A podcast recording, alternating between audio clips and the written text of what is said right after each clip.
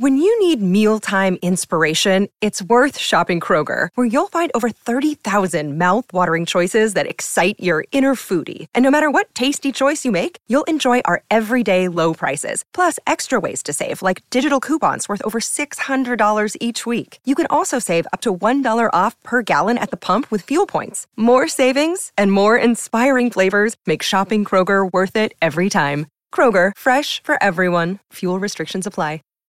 When you need mealtime inspiration, it's worth shopping Kroger, where you'll find over 30,000 mouthwatering choices that excite your inner foodie. And no matter what tasty choice you make, you'll enjoy our everyday low prices, plus extra ways to save, like digital coupons worth over $600 each week. You can also save up to $1 off per gallon at the pump with fuel points. More savings and more inspiring flavors make shopping Kroger worth it every time. Kroger, fresh for everyone. Fuel restrictions apply.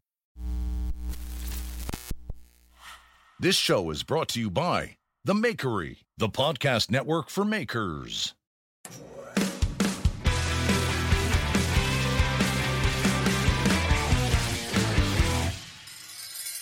How's it going, everybody? Welcome to another episode of Knife Talk Podcast. Thank you all for joining us.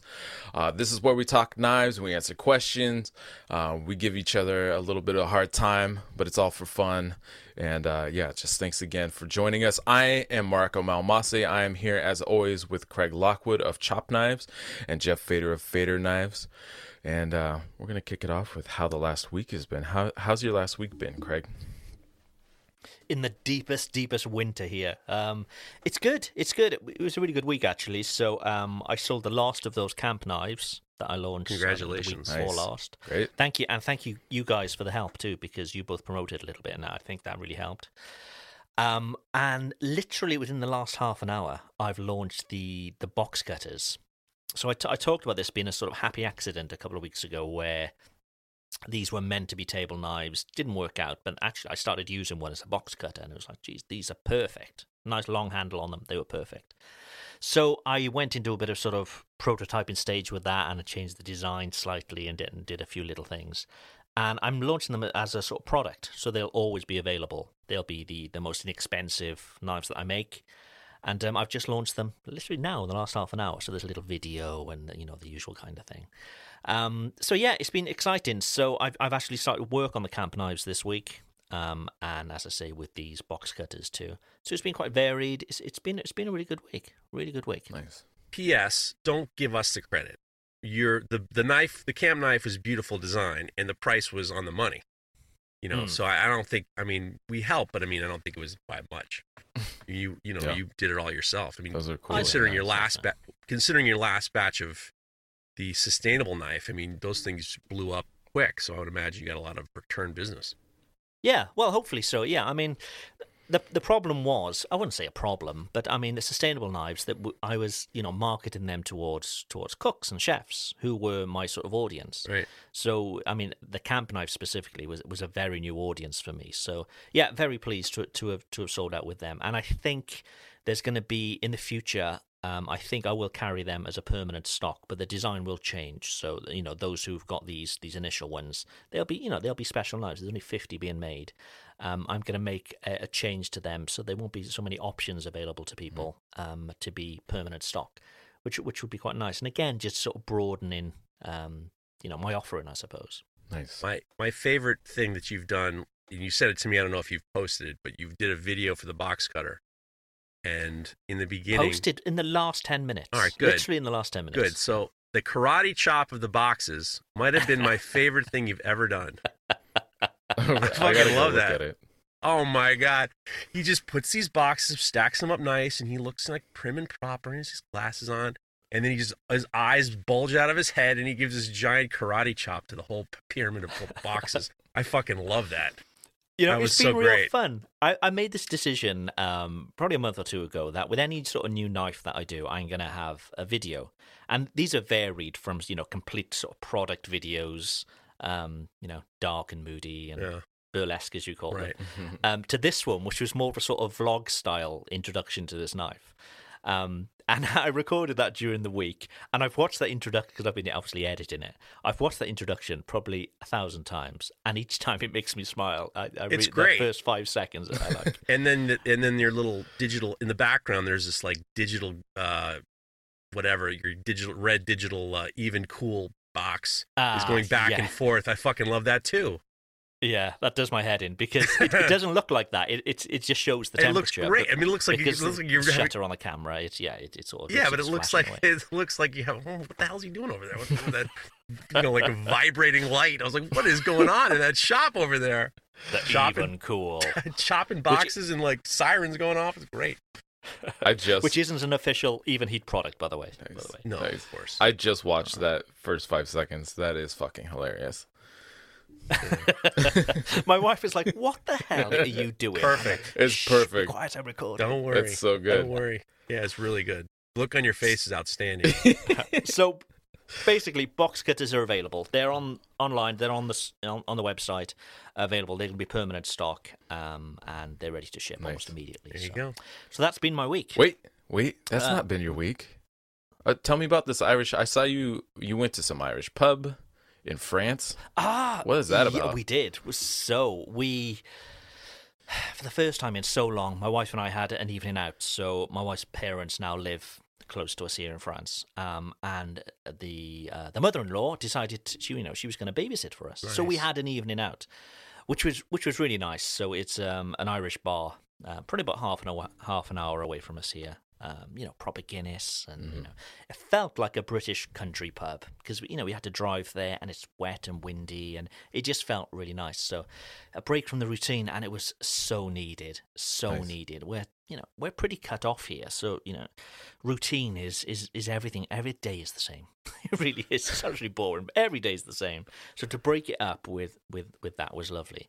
Um, it was nice to be out, but whilst we were out, so Macron, who's the uh, the president here in in France, made a big speech about um, curfews. So certain um, places in France now they have a curfew between 9 p.m. and 6 a.m. Because the cases have gone through the roof. Right. I think we were on 7,000 when we first, a day, when we first went into lockdown back in March. Um, and we hit 27,000 yesterday. Holy so shit. it's it's gone bonkers again. um, so yeah, so things are tightening back up again. Yeah. Um, but I think people are just sort of relaxing into a bit, bit now. You know, we're, we're used to, you know, this big change. It's it- it's been happening over a few months, and we're so, it's sort of it's becoming the normal very quickly, which is which is quite sad. But um, so yeah, that is whilst we were out, we were told about these curfews, which was which was crazy. So we're not going out again, Yeah. basically. Uh, Yeah. Better start getting that uh, beer beer aerator going. exactly. Make yeah, the yourself beer some- machine back on. Get Yeah. your- make yourself some Guinness and make. I may turn that shop into a pub. Well, that was my last drink actually. So I had a couple of pints of Guinness um, back. What was it Tuesday? I think it was Tuesday, or Wednesday. Um, and I've decided I'm not going to drink for the rest of the month, um, just because It's like wait, it's difficult. The, Fucking two weeks left. There's like not even two weeks left in the month. I know, but it's two weeks is better. I'll see how I go after two weeks. Put it that way. Put, I'll see how I go. It's like saying on December 24th, I'm not going to drink for the rest of the year. Come on, man. what bullshit is this? I'll see drink- how I go. Oh, he's going to go for a whole month. No, he's not. He's going to go for like a week and a half. Yeah, the the babies haven't been sleeping, so I've just been constantly tired. And Mm. I think if it and it's easy to fall into that routine. So each evening, Yeah. babies go to bed, we open a bottle of wine, or we do, what you know, and it's I don't know, it, the belly's not getting any better. So I need to. I, I- I've also started seeing a, a personal trainer as well on, online. So twice a week, I'm doing this. It's only like a half an hour, like workout session twice a week Sure. um, and just you know trying to get my head straight, trying to trying to be a bit more positive with the world, and uh, you know grab the ball by the horns. Is it like one on one or are you in like a group class, like kind of almost like a, how Peloton works? You know, that's a big. Yeah, a little bit like Peloton, but it's very small groups. It's sort of four or five of us. Um, yeah, it's it's it's good. It's it's a reason. You know, it's we're booked in, and it's like seven seven a.m.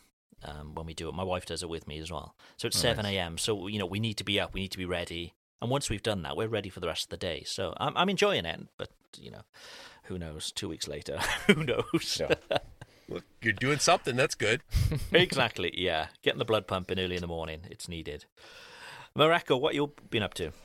Uh, knife stuff always, and if no, uh, uh, making good progress on this uh, knife that I started last week. I was making steel and, or sorry, the week. Wait, what? Yeah. Anyways, getting really close. I was hoping to have it done by today.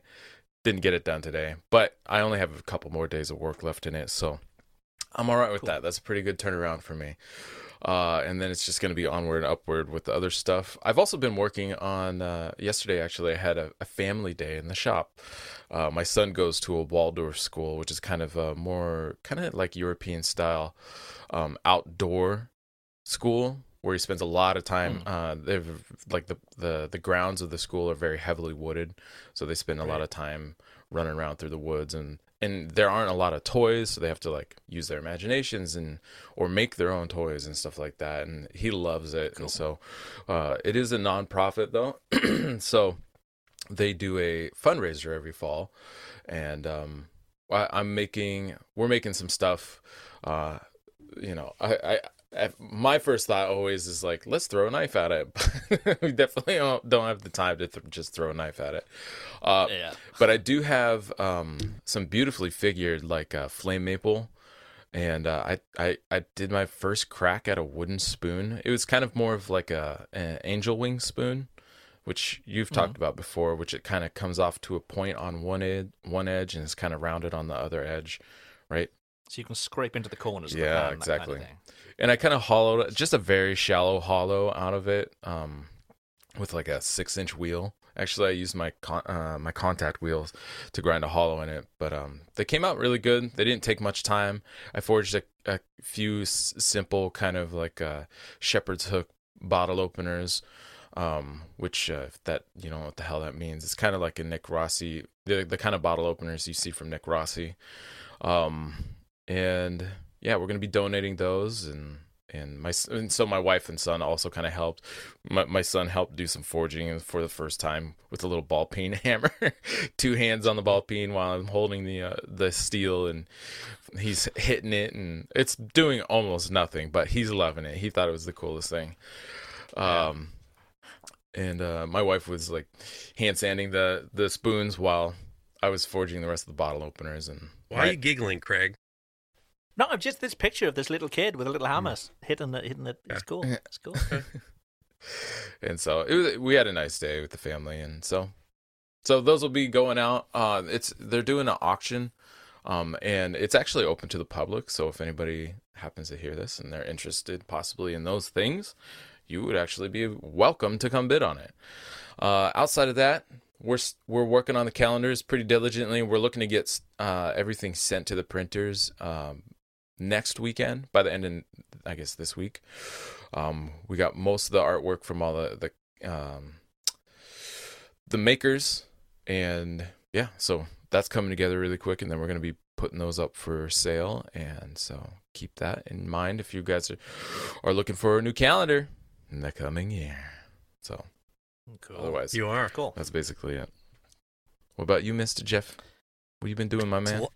it was a lot of bobbing and weaving this week. Yeah. It was a lot of it was a lot of bobbing and weaving.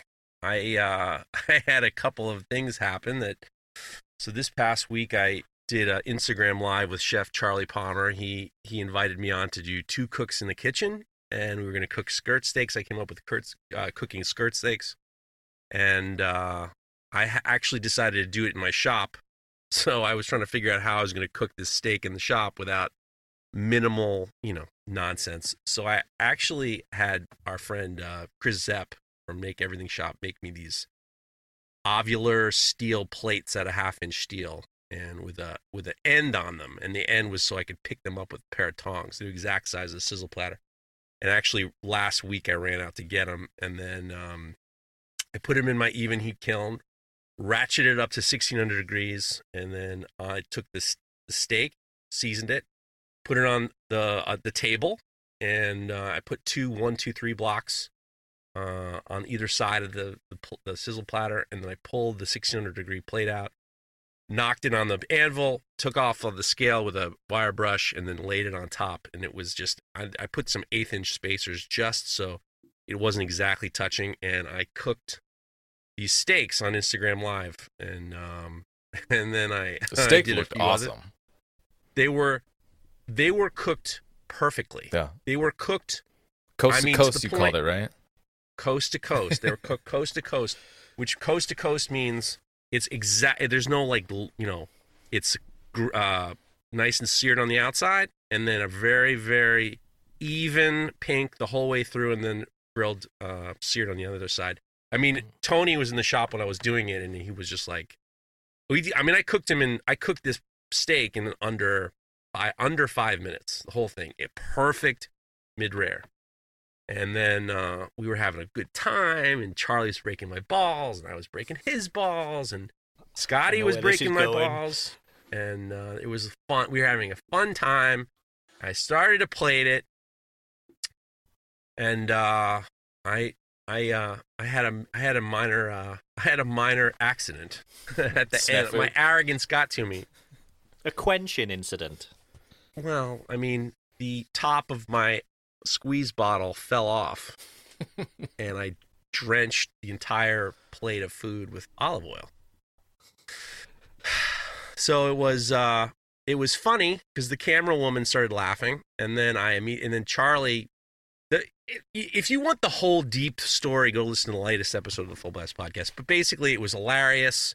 Um, it was unexpected. I had basically tripped on the finish line. Uh, I could have won. I would have won the whole thing. I was breaking his balls about the fact that he had his steak finished, and he was, you know, he was. I had. I, I started saying, "Wait a second, how did you get that steak done so fast?" There's no way you could have cooked it as fast as I did. Oh, you know, magic is, you know, TV. And then he's, you know, and then the oil went everywhere. It was the slow motion. You looked up at the camera, and I could see your face just fell. No, I didn't to fall. I be, to be fair, you, you shook it off. You shook it off in about two seconds. I You just like bang, and you went straight back onto Yeah. it, and you went. The way you Yeah, recovered good was recovery. incredible. I, I, I don't Well, think look, it almost looked here's like the it was reason. planned. It was certainly not planned because what would have happened was I would have whipped his ass to the point where I got a text from his son, his son who graduated from the CIA, and says I'm the champion. And it was just like, and I said, if it wasn't for that fucking first plate, I would have won the whole goddamn thing. And fine. And uh, and it was it was, and I got called. Charlie called me. The, here's the reason why I recovered. It I was finishing up, and there was nothing left to. I mean, he was just to put some the, the peppers on as a garnish. I'm done, and I don't know what happened. There's no reason to do, do this squeeze bottle of olive oil. There was no reason, zero reason, and I was arrogant, and I was, you know, I was impetuous, and my impetuosity fucking got me, and it was the goddamn squeeze bottle.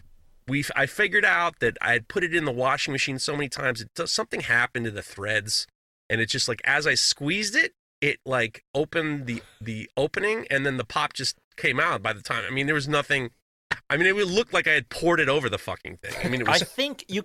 I think you could have got away with it because no. also on Instagram Live, it's only half the half the phone anyway, and you know it wasn't you know directly on the on the food. I think you possibly you could have got away with that. Well, but- no, no, because here's the reason why. Because the whole thing is, is I wanted to do it so I, I was in selfie mode, so I can control the the camera and then uh, you know interact with Charlie. Well, Charlie and Scotty had a camera person. They're the uh, his at the time it was his assistant uh, Hannah or something like that. So she's filming it, walking around and looking at his, and he's yelling at me, and he he can't see what I'm doing. So at the time, as soon as I the oil goes over, I'm like, oh god, you can see that, and you can almost hear Tony in the background going. It was great. he was like, I mean, he fucking won the whole thing. He was shocked at how perfect this. These guys have never seen a steak cooked at 1600 degrees as perfect. That should, thing should have fucking turned into a charca- uh, charcoal br- a briquette, or it should have been undercooked. It was fucking perfect. And all of a sudden, Charlie gets on, and you can see him squinting to try to focus on what I'm doing. And I, my eyes looked at what he was doing. I fucking grabbed the plate and started over again. Oh, and I was, like, oh, don't worry, you know, we're we already finished the first plate. I'm gonna make the second one. We we were so hungry, so you know. It's obviously such horse shit, you know. But it was, I, I I just the so when we all finished off, and you know, I, Charlie immediately called me and he said that was the most fun I've had. And their director of marketing says he's he's everyone's always nervous But I, what happened was, and like I said, listen to the la- latest episode of the Full Blast podcast, and I go into it every part of it, and it's actually the best single track I've done, in my as far as I'm concerned. The funny thing is, is back in uh, 2001 when I was at Alva with with uh, Scotty, who's the chef in that in that video, and Tony, Charlie was on the Today Show. Now the Today Show was an NBC morning show, which is easily at the time 2001. 90s, 80s, 90s, 2000, early 2000s. It was the pop most popular morning show in the United States. Period. Now, I don't think anyone at the time no one came close. It was right after 9/11 and they were trying to figure out these little things to make people, you know, have, you know, relax, you know, whatever, pump people up. So they got Charlie and a couple of other guys. I don't think it was Daniel Boulud, but it was like that kind of level. Those guys were like high. They got some high level chefs down there, and they were going to, you know, talk about, you know, whatever, what to do for Thanksgiving. Was getting ready for Thanksgiving. And Charlie came in there, you know, going fucking full blast. And he he goes in there, he does these things, and he's impetuous. And he's just like, he just starts talking. He just he doesn't listen to what the producers say. He just starts talking shit because he's like, this is how you you do. And uh, he challenged uh, in the segment on a Monday. He challenged all the other chefs to a uh, gingerbread house, you know, cook off, and then and then without any, asking the people on live, live on TV, without asking any of the producers, he said, "And we'll be back here on Friday to see who wins." like a fucking gorilla. I mean, like a gorilla. Like I mean, there's Wow. balls on him. He just like basically took the whole fucking show. I mean, it was like a takeover. Hmm. And I mean, what can you do? He's just like, I'm going to come back here, and we're all going to come back here on Friday with the gingerbread house, and we're going to see whose gingerbread house is the best. And then it was like they forced a Friday. They Yeah. forced a Friday episode. So at the time, we were all, you know, we don't go into the restaurant until 10 in the morning. You know, we're there all night. So I was up. I was like, oh, let's see what let's see what Charlie's up to. Charlie goes on there. He's like Matt Lauer's calling him like, you know, uh, Muhammad Ali of the culinary world. He's talking so much shit. He's going over the fucking top. But it's hilarious. Wants to give a fuck about a fucking gingerbread house? He's making it super interesting. So I'm watching him just like, oh man, he's gonna someone's gonna have to make those goddamn gingerbread houses by Friday. We get to the uh, we get to the and this is before you know we didn't really have cell phones. So this is so we get to the shop. We get to Alva. Charlie's already there with like blueprints. Hands him over to fucking he he he hands him to Tony, and he's just like, okay, we got to win this fucking thing. We had to clear the whole basement. He's like, all right, we have to win this, and it was like all hands on deck for all the restaurants. So we had to clear the bottom basement out, and like Tony had fucking blueprints and all this shit to make the fucking this like gingerbread house village.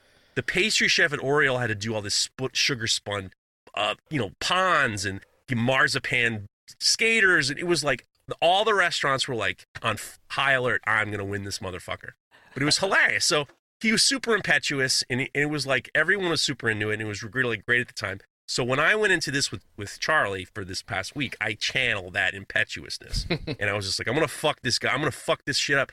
I was calling him out. I was like, "What the fuck? Where did you get that steak? There's no way you could have cooked that steak faster than me. You know, there's no way." And I was like, "What? How come we were late? Where the hell were you guys? What do you think this is? I got things to do." It was just like I went in there full blast, and it was really fun. And he ended up calling me up, and we had a lot of laughs. And then Scotty had me a lot, a lot of laughs, and I I threatened to come back on and cook a flounder on an engine block. I don't know if you've known Yes. Yeah. that was that was a big '80s thing. That like, these dudes were like wrapping like food up in foil and putting them on their engine block to cook them.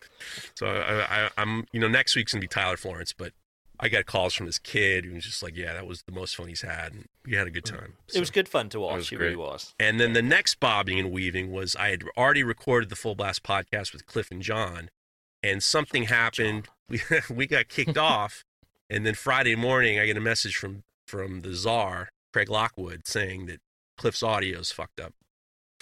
So I recorded a, a massive uh, Full Blast podcast uh, on the fly. I organized the timeline, and uh, yeah, of all of them I've done by myself, that's the one I think is the best one, and it's it's very you know it it's it's it summates the whole thing, and you know I had a lot of fun doing that. Yeah.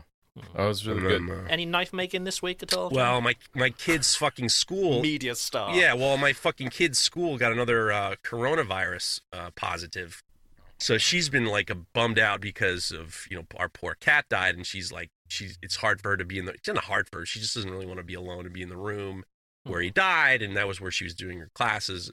Mm. So I set my shop up so she could come and hang out with me. So she's been hanging out with me, and uh, I've been hand sanding. I'm at the hand sanding stage of the uh, 56 uh, offset serrated knives. So I, I did so much disc grinding and I did so much preparation that I've gotten it down to I can hand sand one knife in under half an hour. I am fucking thrilled. So Mm. I'm gonna be hand sanding all this week, and uh, my kid's gonna be hanging out with me, and uh, it's gonna be that's gonna be good. Cool. That's the knife making news. Nice. Uh, So I've got a question. Before we move on to questions from our listeners, um, I've got a question. Go ahead. And it's it's sort of about where I am as a knife maker at the moment. I just want to see how you guys, you know, do things. So moving forward, I'm hoping to have like a, a core range which will always be available, and then I'll have these like special runs, limited runs, um, which you know there'll be fifty or hundred or whatever. Um, but you know, by doing these limited runs, they'll then sort of inform the way I do stuff. So the permanent stock, they'll have these these improvements because by doing these limited runs, I'll be pushing myself a bit, learning new things, Right. which I can then bring into the old stuff. So the question really is, as as knife makers, um, how are you keeping yourself relevant with regards to the products that you offer? Um, do, do you see yourself, or like you, you both do things very differently. Mareko, for example, do you see yourself always doing these these custom orders, Uh, or will you eventually hold stock?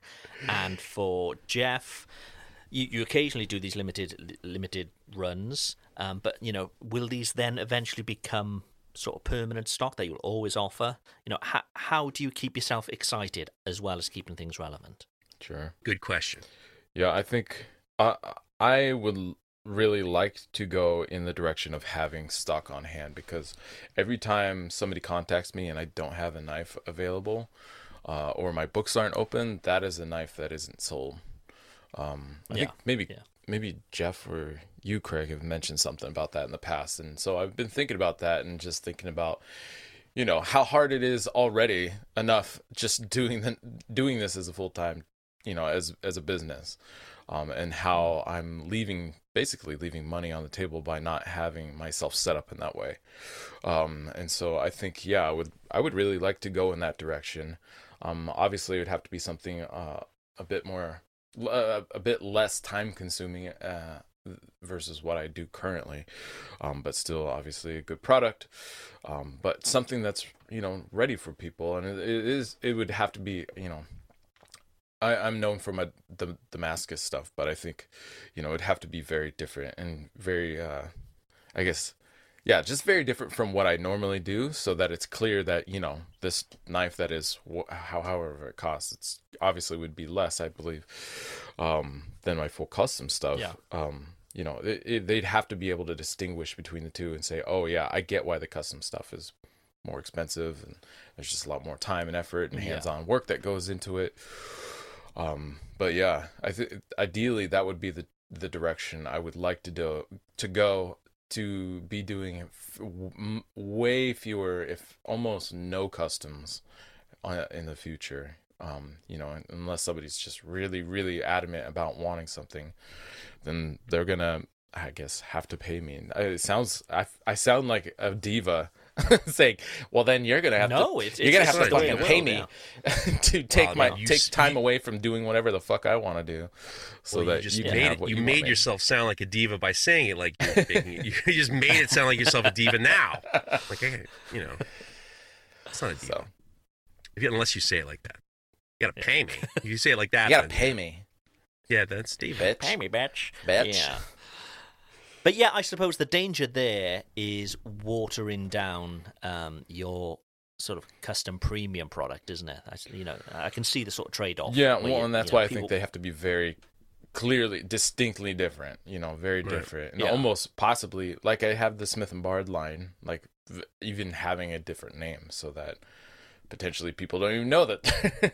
Not that that I don't want them to know that they're connected, but just so that it's very clear and distinct that they're very different lines and very different kind of tiers without saying that this other line of knives is a second tier because that sounds horrible uh, sounds like basically there's good stuff and then there's garbage.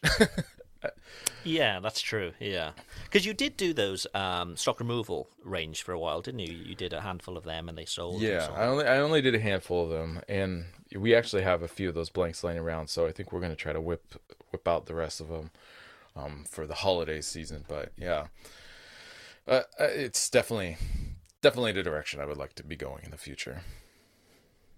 Okay, cool. What about you, Jeff? Because the the way you sell is, is probably a bit more like the way I do things, where you'll have a, like a like a run of knives, but you also have your core range as well, don't you? Like your your, your classic K tips and so on. Well, Is, is that you- the way you see yourself going forward? Well- keeping hold of a range and and improving over that on that over time. This is a very timely uh, question because when we, when uh, Tony and I talk, that the always the thing is is is having stuff on hand is really what we need. So right now, the biggest thing what we normally do is you can pre-order something and then you know you'll wait a couple months and then I'll start the build. And um, the problem is is there's a lot of I do so much customization in terms of I mean I have too many options, and it, it's impossible to kind of allow people to have that range of options online. And what we don't want to do is the problem is is um, we end up having these back and forths with you know the customers, which is perfectly normal. I mean, people ask a question, you re- or respond that que- answer with an answer. Hmm. The problem is is just becoming too you know. Is the juice worth the squeeze on 15 emails for an oyster night? You know what I mean? yeah, yeah. So we're going to try to work down. Uh, I'm working down our list, and we're we're always also pushing people towards pre-ordering the web from the website, and then we can make the decision then. But I we're going to black out some months, and I'm going to have like I'm going to spend two months making K-tips, or two months making offset serrated, or two months making. So we're going to have every so often. I'm going to have uh, stock available. That's the most important thing. Is what you don't want is somebody to buy something and then they gotta, you know, they buy it online, they're all fired up, and then they gotta wait three months before I start it. Yeah. You know, it kind of sucks. So yeah. we're we're we're we're definitely in the line of trying to uh, have stuff available, and then um, li- not. I mean, it's not going to be limiting the custom experience, but it's like we. I want to have stuff available. Regard. That's it. yeah, you know, makes So sense. Yeah, I, I I, think particularly with you know with the holidays coming up too, you want people to go online and buy stuff. Hundred percent. No, you know, yeah. it's definitely something that something we talk about because it's it's the office work. It's it's just the back and forth is just too much. You know, Mm. sometimes it's luckily for me, I don't have to do any of it. So I just kind of like I don't have to do any of that. But it's just like too many emails to to to get a sale is kind of like it's just time wasted. So Mm. we're gonna tr- that's what we're trying to that's what we're trying to do. And um, you know, I want to have the regular stuff. I want to have uh, the uh, K tips, and I'm gonna have oyster knives, and then I'm gonna have the uh, one of the original offset serrated knives that apparently now is uh is I've been a lot of inspiration lately. So fine, and then I'm I've gonna, seen a few. and- I've seen a few. I mean, you can't make this shit up, right?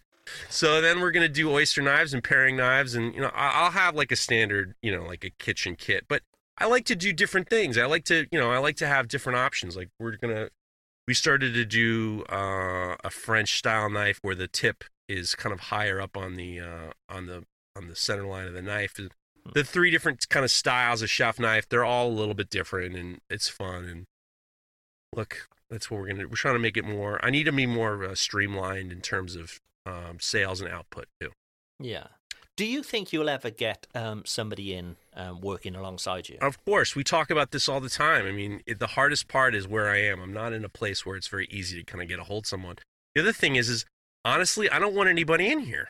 You know, I, I Hmm. mean, I'm just Yeah, we've just sure thing, recently yeah. had some. I, we've recently had some news in regards to someone, a friend of mine, being very, very sick, and um, and it was COVID related, and it was really like I really want to just try to. And you know, my wife's in the hospital. She says that the the infection rate is going up steadily from when it was down to zero uh, Mm. this summer.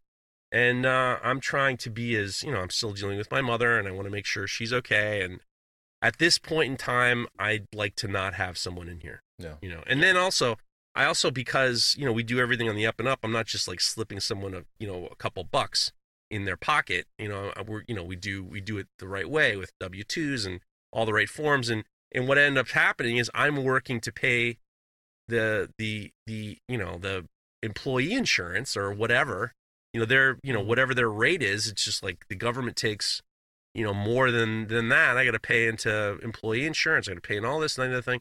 I ended up working you know saturdays just to pay this you know for the week of this kid you know or whatever. Yeah, so yeah.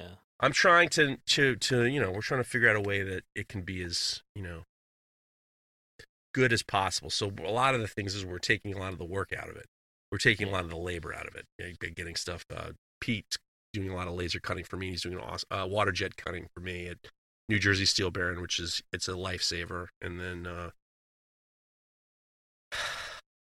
we're going on from there. Does that answer your question? Got you. You nearly fell asleep halfway through there. N- no, no, no, no, no, no. It was just like you know, what are we gonna do? We're gonna talk about. I don't have woes. I don't have woes. I'm not. I'm not complaining about anything. I just you know, it's you know, you just want to. You just look. You're hoping for more. And then how do you get How, how does that make you feel inside, though? uh, makes me feel like you're trying my move. And not to mention, I, I knew you're you're a knife maker, so I knew you were be a thief. I knew you were gonna try to steal my shit. All you motherfuckers are thieves, thieves and cheaters. It's fine. I know what you tried to do right there, Craig. Try to steal my shit. Okay. Fine. Well, I think I think yeah, we'll move on. But I think you've you've got some thanking to do to Evenheat because without them, that steak wouldn't have come out so great. The w- the, the way you fucked up was nothing to do with them. It was all down to you and your quenching you said, who said fucked up? steak. Who said fucked up? I didn't fuck up. Highest ratings of the whole goddamn the show. And if you go, I even sent a message to Spence saying, you know, watch this thing. I'm gonna cook this steak perfect using my Evenheat LB18. And to- and uh, Charlie said, "What's an LB18?" And I said, "It's the greatest. I did see. It's the greatest kiln known to man. And he says, "Can I have one for Christmas?" And he's, I said, "You don't have the juice," and I meant to mean like you don't have the power, but it sounded like yeah, I don't, you don't have the pull. Certainly does have a pull, but fine. Run that ad. Knife Talk is sponsored by Evenheat, the manufacturers of the finest heat treating ovens available. Find your next oven at evenheat-kiln.com. To the chopper! To the chopper, indeed. Right, let's get to the main sort of meat of the show where we get questions from you um, and we try our best to answer. So if you've got any questions, Contact us via DM at Knife Talk on Instagram. It's that easy. and a bunch of people have this week. So Hey, man, can I ask you a question? The first one is from Coulter, um, and this is from Instagram. It says, Hey guys, any tips on how to approach grinding in contours and angles on a multifaceted chef's handle? Do grind in your hard lines first, then contour and start rounding specific sections? So he, he mentions Mareko's Japanese cowboy handle is a good example. And he said, I myself find it tricky to know where certain lines are going to move to and what shape they will take on throughout the process. So this is a perfect one for you there, Mareko. Um, Sure. yeah, he's asking about those contours and, and angles. I mean, honestly, when I first did it, too, I had no idea where things were gonna go, and you kind of just gotta buckle up and see where the ride takes you. Um, and it really depends on how you approach your grinder or your handle shaping. I the the original inspiration for my faceted western that I also call a Japanese cowboy handle, it it started as uh, the way that I basically go in at hard angles to hog away um, material where my the contours of my like my my regular kind of western handle would flow around. They're these really nice smooth contours, but just to rough them in, I would just hog out ang- angularities and um, but in doing that, I was like, oh shit, this kind of looks cool. And uh, holding it, it felt kind of nice. I was like, well, I should probably take some time, sometime to figure that out and just do these. Fa- Maybe there's a way to do a faceted Western style handle. And it sat around and I never did it. I, I hadn't done it for, or I didn't really go after it for like a year, a year and a half after, uh, and after I first started doing that kind of hogging material way. And, and I, yeah, the honest, you know, and it still changes kind of from from handle to handle. You know, they're not all exactly the same. They all have kind of their little extra thing. Maybe they have an extra facet here and there, or uh, the lines flow just a little differently, and it, it just, you know. I I don't know how to tell you how to approach it. Unfortunately, you know, uh, the first time I did like did one and and it came out really cool with all these crazy facets. It had like 18 facets around the entire handle. Um, people thought I was using a jig or something. I was I'm just freehanding it and holding it. I de- hope hoping holding it and crossing my fingers, hoping that I don't fuck it up more than anything. Um, so I I will say if if you're not comfortable doing all your handle shaping on a grinder, it using files like using a knife vise and filing away the material it's much slower but you have more control. And you can kind of keep a better eye on the the angle of each of the facets and where those lines flow.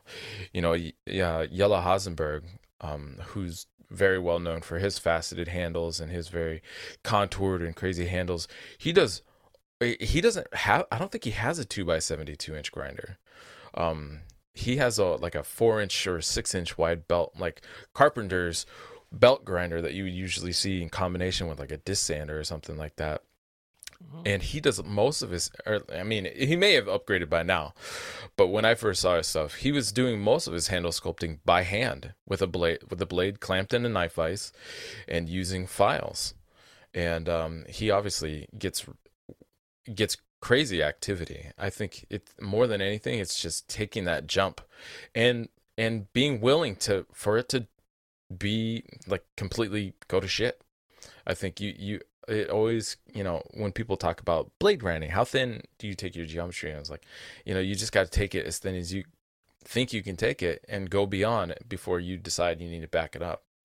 Um, I think it's the same thing with the handle sculpting. You really got to go past those boundaries or make those huge mistakes, but pay attention and take. I actually I take notes every time I do a handle, uh, a faceted handle, because there's always just a little something different to take note of, um, and and learn for the next time around. And I keep those to reference when I come back to do another one. Um, but there's yeah, I don't know. There's just you, you just got to go for it i think more than anything. I don't really unfortunately i don't have any good advice on how to but, keep all the angles and everything very consistent and whatnot. Okay. All right so this next question comes from tom moss. How many knives do you get per belt? I.e typical 8 inch 330 second chef knife. I do the typical progression 36 grit 80 grit 120 grit. And i use the 36 grit for about 90% of my grinding, and I find that I use a new 36 grit every knife. Uh, I, I probably get two or three knives out of every 80 grit belt, and then four to five knives out of yeah, every 120 grit belt. This is post heat treating, uh, grinding post heat treatment Nitro V 60 Rockwell. So, what's your normal rate of belt use? Mm. That's hmm. a great question. Yeah, it, it's difficult because uh, my, my place is a mess here. So I've got right. hooks where I've got like used belts, and I'll use them for breaking corners. And we discussed this last week how the benefits of using a, a used belt um, on a, on a fresh blade. Um, I, I, I honestly don't know. Um, I'd say I can probably get a couple at least out of it, like a 36, where I'll do most of the grinding. Um, I do tend to find that the you know, the, the higher number grit, so you know, the you know the one twenties, and I actually got to sort of two twenty on the belt as well for the for the blades. Um, I tend to get less out of them um, because you're coming up to finishing the blade then, um, right. and I find it generates a lot of heat if if you're using an older belt. So I generally get rid of them quicker, and I'll keep the you know the 36 and the 60s 60s around the shop, and I'll I'll use them again, and you know, um, yeah, I it's hard to put a number on it, but I'd I'd say probably I'll I'll get a, a, couple at least out of a 36 and my progression then is is 36 60 120 220 but those 220s i go through a hell of a lot of them oh um, yeah just because you know, there's not much abrasive on them anyway and and as soon as you get close to sort of finishing up any heat generated is a nightmare. So um, yeah i'm probably the opposite to what you're saying. I, i'm going through more of the of the higher grits uh, or lower grits rather, higher number grit um, hmm. than than the 36 and 60s. That's interesting. That's interesting because um, that's interesting because uh, when it's different based on the steel that I'm using, the knife that I'm using. Yeah. So when I on this batch of 16th inch uh, offset serrated knives, I was getting five on. I was using mostly 36 grit, mostly 36 grit belts. Yeah. And what I was getting was I was getting about five knives per belt, but that's a 16th inch thick 440C. Yeah.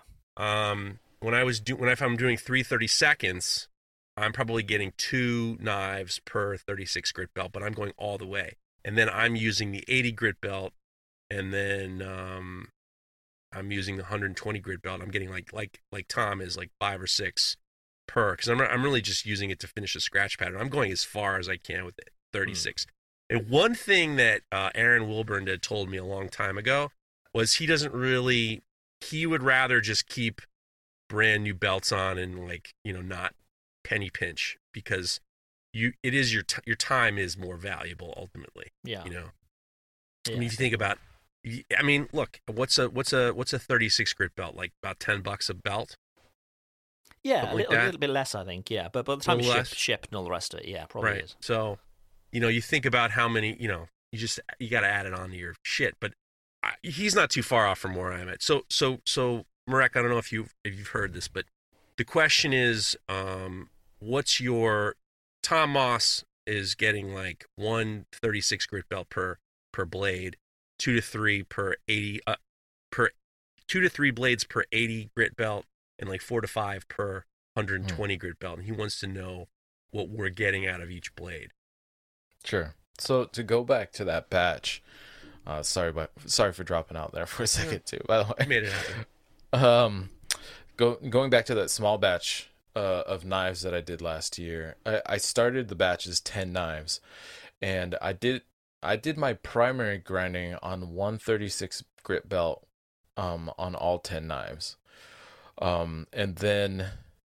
And then I uh, and see I I then I, I just hit them really quick each uh, at 60 grit and 120 grit before uh, before heat treating. And then post heat treat, I I broke the batch in half. I only did five of them, uh, but I used that same 36 grit belt to finish grind five knives. Um and And that's That carbon was- steel. yeah, carbon steel. Yeah, he was using uh, uh, nitro V stainless. Sure. Which, uh, of course, because of the vanadium content, is going to make it a- quite a bit more uh, wear resistant, which is going to lend, or, or or is going to cause it to only be one uh, blade per belt. I see, I see what I see what he's saying here. So, um, but for that carbon set, yeah, and then and then I went through with the 60 grit, and and hit them all, hit all five of those, and up to 120 and 220 um all pretty quick. But it is it is car it was a 1075 was the steel i did the the batch out of. I will say um yeah when it comes to uh, anything with carbide forming elements whether it's chrome um, vanadium which are usually the two or i guess there's a aogami 2 blue 2 has uh tungsten in it. Um but anything with extra carbide forming elements in it is always gonna beat the shit out of your belts and kill your belts. Hmm. Um, it- when I let's see, the last CruForge V knife I did, um, I did like eighty percent of my grinding. I actually took it up to like a four hundred grit finish, or uh, it was actually a two twenty grit finish, and about thirty thousandths at the edge before I did my final hardening so that after I did the heat treat, I had to do as little finish grinding as possible to refine the scratches and to kind of roll that edge down to a nice um, kind of like chopping geometry. That was that that uh, Bowie chef's knife. Before that, though, um, I think the last CruForge V blade I did before that, and CruForge V it has a high vanadium content, so it's super wear resistant as well. Um, yeah, I would. I was using one belt, one thirty six grit belt per side. Hmm. Yeah, Wow. it's just it's an ass kicker uh, on steel. The only thing I or on belts, the only thing I can advise people on is trying to figure out how to kind of break up and refresh the belt. Um, you can get kind of like you, you always hear people say like jam a file into the into the uh, abrasive to break it up. I never had a lot of success doing that, and I I blasted out a bunch of files trying to break down, you know, whether it was you know uh, blaze belts a long time ago or or even um, the combat belts now. And I find that um, using uh, some people use uh, what are called uh, star dressers, which are used to clean up like a bench grinder, like green silicon carbide wheel, um, to to kind of redress that to break down because it'll glaze over too. Um, those work really well for breaking up um, the the the the whatever the abrasive on the belt. I use these uh, stone dressing tips that you can buy online. They're like a diamond tip little metal rod. Um and it and I just drag that across the belt and I've I've been While it's finding that I moving, get while the belt's moving. Yes, while the while the belt is moving at high speed, and I just kind of slowly and lightly drag it across the belt as if I was like very like gingerly grinding uh, a thin cross section of the knife or something like that.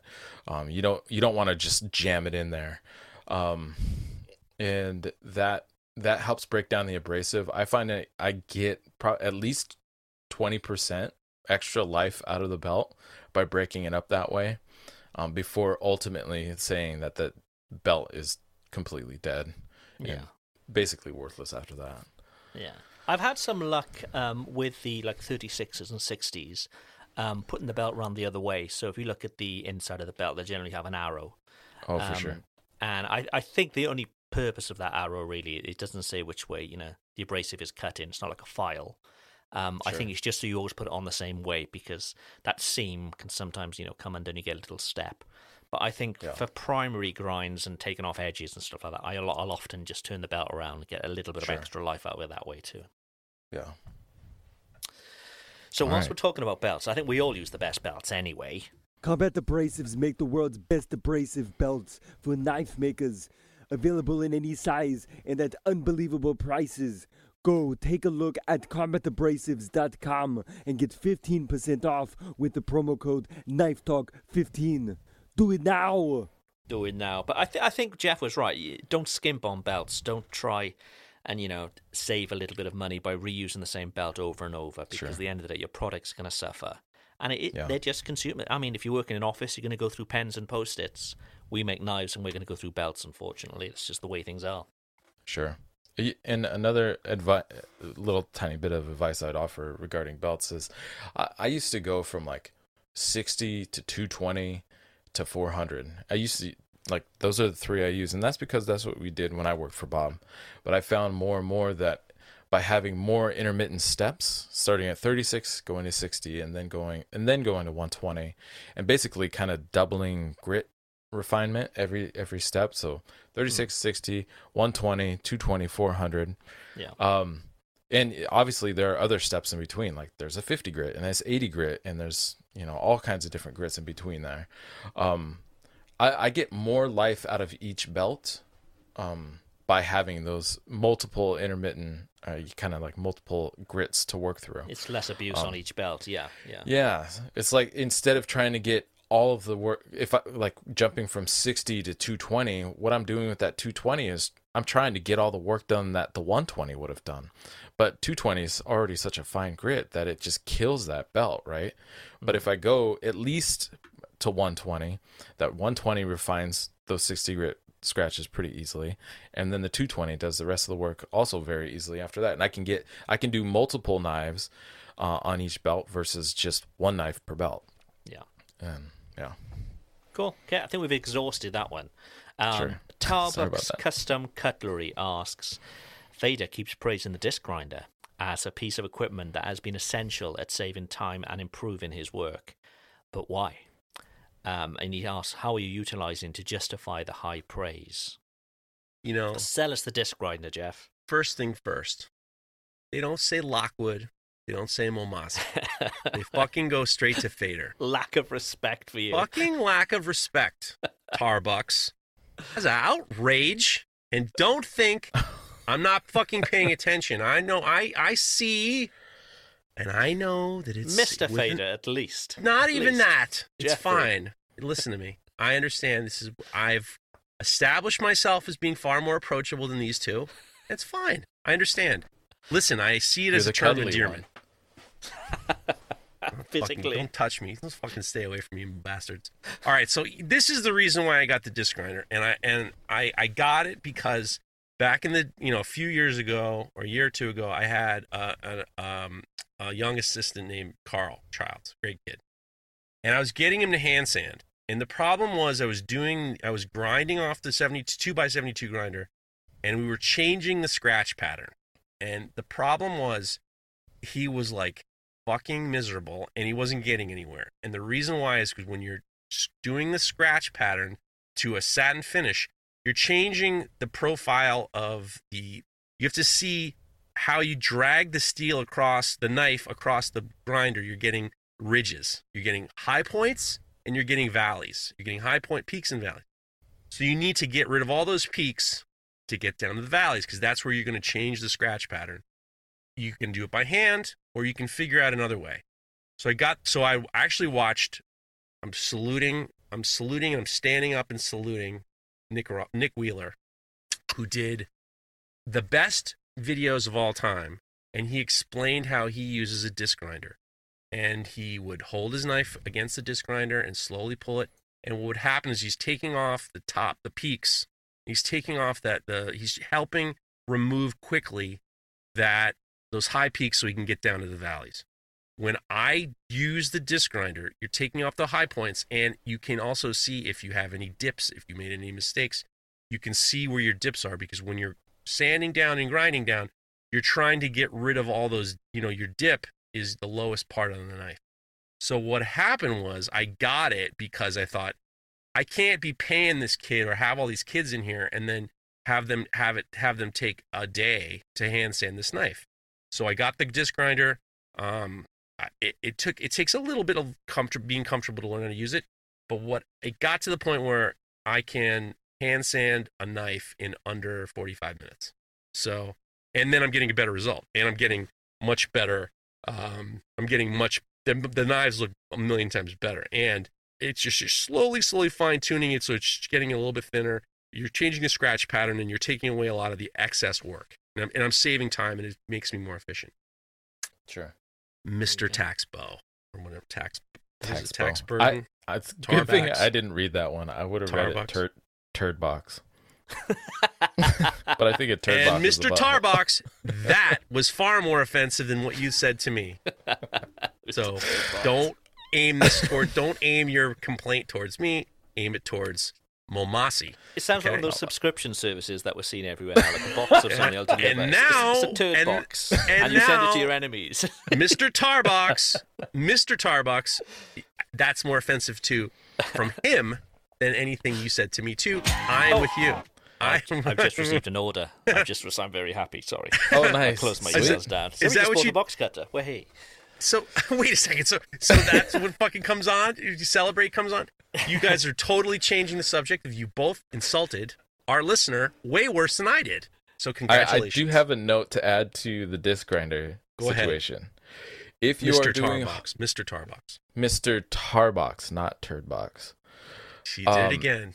Did if it you're again. doing any kind of hollow grind or a compound grind like an S grind, the flat the flat of the disc grinder unfortunately is not going to work for you. It, it's Mm. great for flat grinds, um, but not for any other kind of. It, it, it- I actually I take that back. Uh, Don Nguyen actually has a great video about blade geometry. Uh, Don Nguyen Knives on Instagram. He does incredible work. He does a gentle convex, so um, so a convex or flat will work on a disc. But if you're doing any kind of hollow, that ain't gonna play. Yeah. Um, but it's still great for flattening out pieces. I used to use my disc grinder all the time for flattening flattening uh, the my individual tiles before doing my tile welding uh, to get them perfectly nice and flat.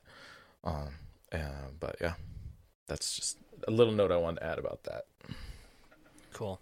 I think we've talked about knives for a bit too long, so we got one more thing that's it's not a question, but um, Smid Sam Lapland has said, "Hey fellas, just wanted to say I enjoy the jokes and such. I don't listen to the podcast just because of the knives and tips. I listen for the laughs." He says, "Cheers." Thank you very much, Sam. He should have. He should have just said Fader. Just said Fader. That's that hey would be Fader, the, just hey, wanted Fader. to eat whatever, whatever. Yeah. Let's Fucking get whatever. quizzical. All right, you sons boy. of bitches.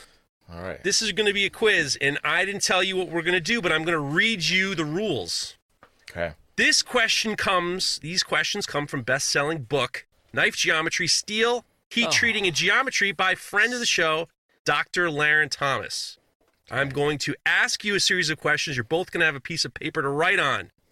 Okay. I'll ask both of you the question, and you will write down the answer in silence. I'll ask four questions. Silence. This Shh, is like just being let me back read in the- school. Let me Perfect read the fuck. Listen to me. He's gonna Don't get yeah, you with because that ruler. do you know why? Because you know why? Because you you have a tendency to make noises. Yes, That's why I want Mrs. silent. Fader. Just listen to me. You, it's fader to you. That's no. I don't want a prefix. Thank you very much. Like Mr. Tarbox said. Let me finish this the thing. I'll ask you four questions, and at the end, we'll see what you wrote. These four questions will be worth a hundred points each. and then you can wager your points before I ask the fifth and final Ooh. question. Nice. Listeners, Jeopardy you style. two can listen. Let me finish the goddamn rules. Both of you, shut the fuck up, please. I'm begging you, please. Listeners, you two can play at home, and since you're mostly thieves and probably cheats too, here are the questions. So you, all right. So now you're both going to turn your cameras on because I don't trust Oh, either one of you. really? Yes, you're going to turn your fucking cameras on because I don't want to see the light. Hopefully it's- Well, we'll Let's have a just look. all Oh, right. There you go. There he is. Okay. Okay. All right. Okay. All right. Okay. Okay. All right. So I'm going to some answer lockdown these. here going on here, the two of us. Fine. Fine. I'm going to ask these questions, and there's going to be no cheating. Okay. Okay. So you ready? I'm going to give you a few. All right. The first question is about heat treating. Agitating water or oil helps to break up the blank so that the cooling can be more effective. Agitating water, agitating water or oil helps break up the blank so that the cooling is more effective. You guys, you both have that down? So Hey, does it have to be quoted from his book? What does? Shit, you bastard. You, you bastard. What? What did you say? Does it have to be an exact quote from his book? Okay. I, unfortunately don't have his book. No, no, I, I, no. I mean, no. It's not. It, I knew that that, but I mean, this is pretty standard answers. Tell me when you're ready for the next one. All right. We're ready. Ready. Okay. Normalizing is a treatment performed after forging, but before an, the annealing of steel. It involves heating up to austenite, then cooling in air. Normalizing is performed for several several reasons. A, refine the carbon structure and eliminate the grain boundary carbide networks. B, make the grain structure finer and more uniform. C, improve machinability. And D, all of the above. Tell me when you're ready. Okay, I can see nobody's cheating. Mareko's hair looks fucking good, dude. Oh my god, So look good. at that. hair. Screenshot. Okay, next next I really had to that's okay. I I really had to I was making sure that i don't I was looking at you, Craig. I saw you looking down at the Get ready for the next question. Okay. Austenizing too high can lead to grain growth or plate martensite for low toughness or ex- excess retained austenite for reduction in strength.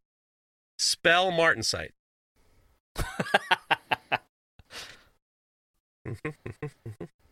no cheating, yeah. No cheating, yeah. Okay.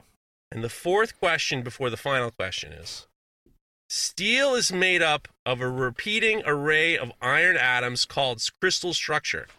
Name the English actor who won the Academy Award for Best Actor in 1991 for his role in Reversal of Fortune. Can you say that again, please? Okay, I will. Steel is made up of the of repeating array of iron atoms called crystal structure. Name the English actor who won the Academy Award for Best Actor in 1991 for his role in Reversal of Fortune. Oh, we both look very, very, very, very, very, very serious. Tell me when you're ready. I, am guessing there. Okay. Okay. We're ready. All right, you got all four answers? All right. The first, now the first question for 100 points was the answer is Tell me. Vapor, Vapor jacket. jacket. That's correct. Both get 100 Ding. points. 100 points each. A Nice job. Points. What I wanted to do is I wanted to add these questions in, so you all have to go buy our friend Dr. Larrin Thomas's book, uh, Knife Engineering, Steel Heat Treating, and Geometry. All right, the next answer is normalizing is a treatment performed after forging, but before annealing the steel, it involves heating to full austenite when cooling in air. Normalizing is performed for several reasons. The answer is D. D is all of the above. It correct, guy. You both got D, you both got it. Nice, 100 points for you. You both are on the board. Yeah. Okay, so it is, those are all there. These are all actually in the sum. Most of these questions I got are in the summaries of each of his chapters. So definitely, it's definitely worth to get it. All right, and Austin is too high. Da, da, da, da, da, spell martensite. How did you guys spell martensite? Oh, that's backwards. read it. M A R T N S I T E.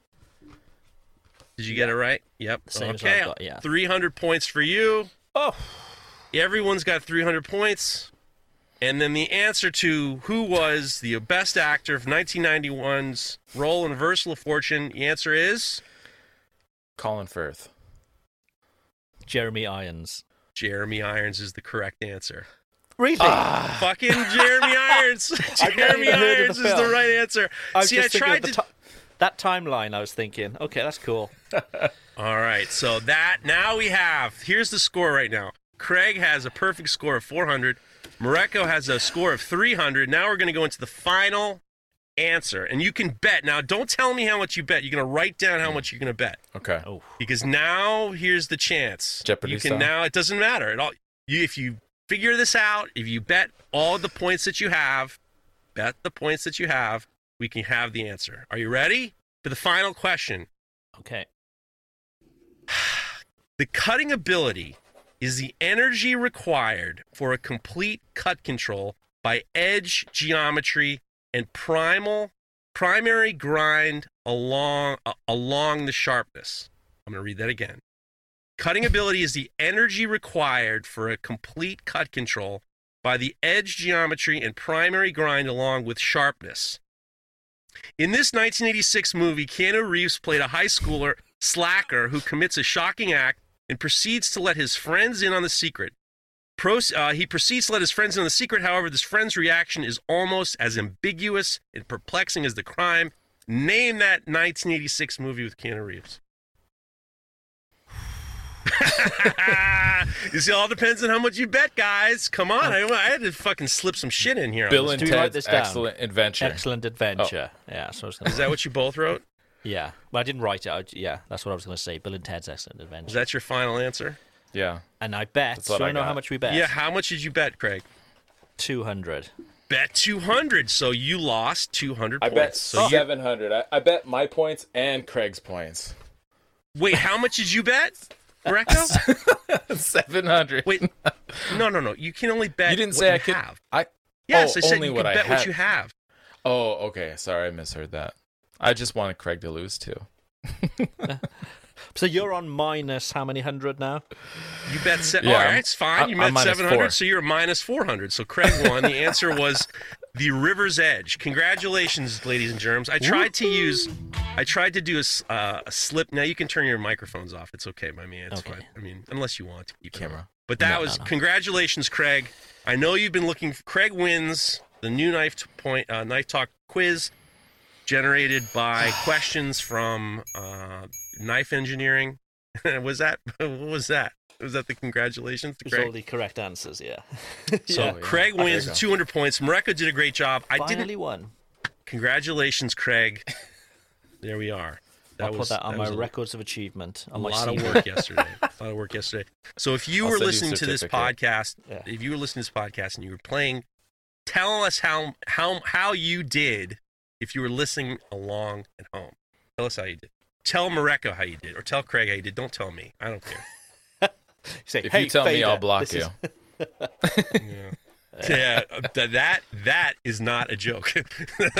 that is not a joke. You know, well, talk- guys, if we go ahead. So I was gonna say, talking about blocking people, I, I've I've got a new system. So whenever anybody tags me as a competition, like Mm. you know, tag tag three friends to win this machine or whatever. If you're tagging me, I'm blocking you. It's, All right, it's so- the worst thing ever. I hate Are you it. gonna Are you gonna tag? Are you gonna block Tomer then? he seems to did want me it to- this week. I know. Are you gonna block him? We're all blocking Tomer now. I'm not. I'm not gonna block Tomer. He wants to he win. He wanted to win a laser pro- laser cutter or something. I don't know what he wanted to win. yes, a mill. Well, guys, I do have some dilemmas. If you're interested in, in dilemmas, Let's do it. Yeah. all right. Let's do it. Dilemma time, guys. This is where if you want to send dilemmas into the show, D- uh, DM us and DM your dilemmas, and we'll get into it. The first dilemma comes from Maximus Knives. Hey, fellas, here's a question or dilemma for you. If you were stuck on an island slash survival scenario, besides your immediate family, what one person would you want to be there and why? So you're on a deserted island, no hope of rescue. You got to be on there with someone. Or maybe you're on there, you know, survival situation. Who's that one person you're going to be on there with? And nobody better say Bear Grylls. I was going to say it's not Oh, going to be Bear man. Grylls anymore. with that breath of his. Yeah. that, Just deep breath. Yeah. Uh, man, who's Jesus, it gonna be? Jesus, Bear, can you just go downwind to me a little with that breath of yours? Urine breath. Um, I'm going to split the our audience 50-50 here and be political here. Oh wait, it's not us. It's not the three. I don't think it, the answer is not the three of us. Oh, I know. I'm not going to. Oh, I wouldn't invite Oh, either of you two anyway. Let's fix it. yeah, I thought you were gonna split the audience, and I was like, like, no, fucking, don't pick one of us. we I'm try gonna really hard not to be political on this show, but this is the opportunity. So I, I'm going to take one for the team and get Trump on the island with me and save the rest of the world from his madness. Hmm. That is a brave fucking dude right there. Brave, brave. I lose half my followers here. Who cares? That's a good answer. Hmm. Ay, ay, ay. That's a good answer. Uh, Who am I? take? I ain't pay, I ain't doing that. I'm gonna be selfish. No, I'm not gonna do that. Who am I gonna get? Who am I gonna get? I feel like I need someone to talk to. I feel like I need someone to talk to, but I can imagine that after the first day, it's all over. I'm not interested anymore. They would have had enough of like- you by then, yeah. Oh, they had enough of me. I've had enough of them. it's like it just the con- the conversation goes from like panicked. It's you know in the beginning it's going to be a panic conversation, and then you're going to be bored by the, all the panic. So I think now I think you know you're going to have to. This is going to be completely 100% a selfish act. I'm going to go back in time, or I'm going to ha- I can have anyone. I want 1996 Elizabeth Hurley. That's who I want. now. Oh, yeah. Oh. Wow. That's what I want. You Elizabeth asked a question. do, you be asked a honest with you. question. You asked a question. I'm giving you the answer. 1996 Elizabeth Hurley. Thank you very much. Nice. I, I Yeah. would have thought you were more of like a Marisa Tomei guy. guy. I once bumped into Marisa Tomei, and it was not pleasant. I Did you do like Marisa Tomei. Actually, physically bump into her. I was walking down the street in New York. I was going to somewhere and I recognized her, but I couldn't really picture from where. I don't know Marisa Tomei. And I'm looking at her and I'm like, God, is that a friend of mine? Because we're not too far off on age. So I'm thinking, is that a friend of mine from school? Because I knew a lot of, you know, you know, beautiful girls from other, you know, high schools. And I'm like, where do I know her? I know her. And I'm squinting my eyes and she just like rolls her eyes and make this big I know I'm Marisa Tomei. She didn't say it, but she like it was a very like exasperated. I know you think that I'm famous. I know that I'm famous. I was just like, whoa, I don't know this person at all. So yeah, that kind of turned me off. And then a friend of mine, Josh Radnor, I went to college with. He's um, he played Ted Mosby on How I Met Your Mother. He dated her for a while. I didn't know her and him at the time. I know him, but yeah, it wasn't Marisa Tomei. Or it would have been 1984 Kathy Ireland. I'm just googling Marisa Tomei now, Yeah, she was in. and Uh, that she's doesn't great. seem familiar at all. No. Oh, dude, she was. Uh, she played the. She just played uh, the last big thing. She was uh, Aunt May, and then last Spider Man. Uh, she was in uh, My Cousin Vinny.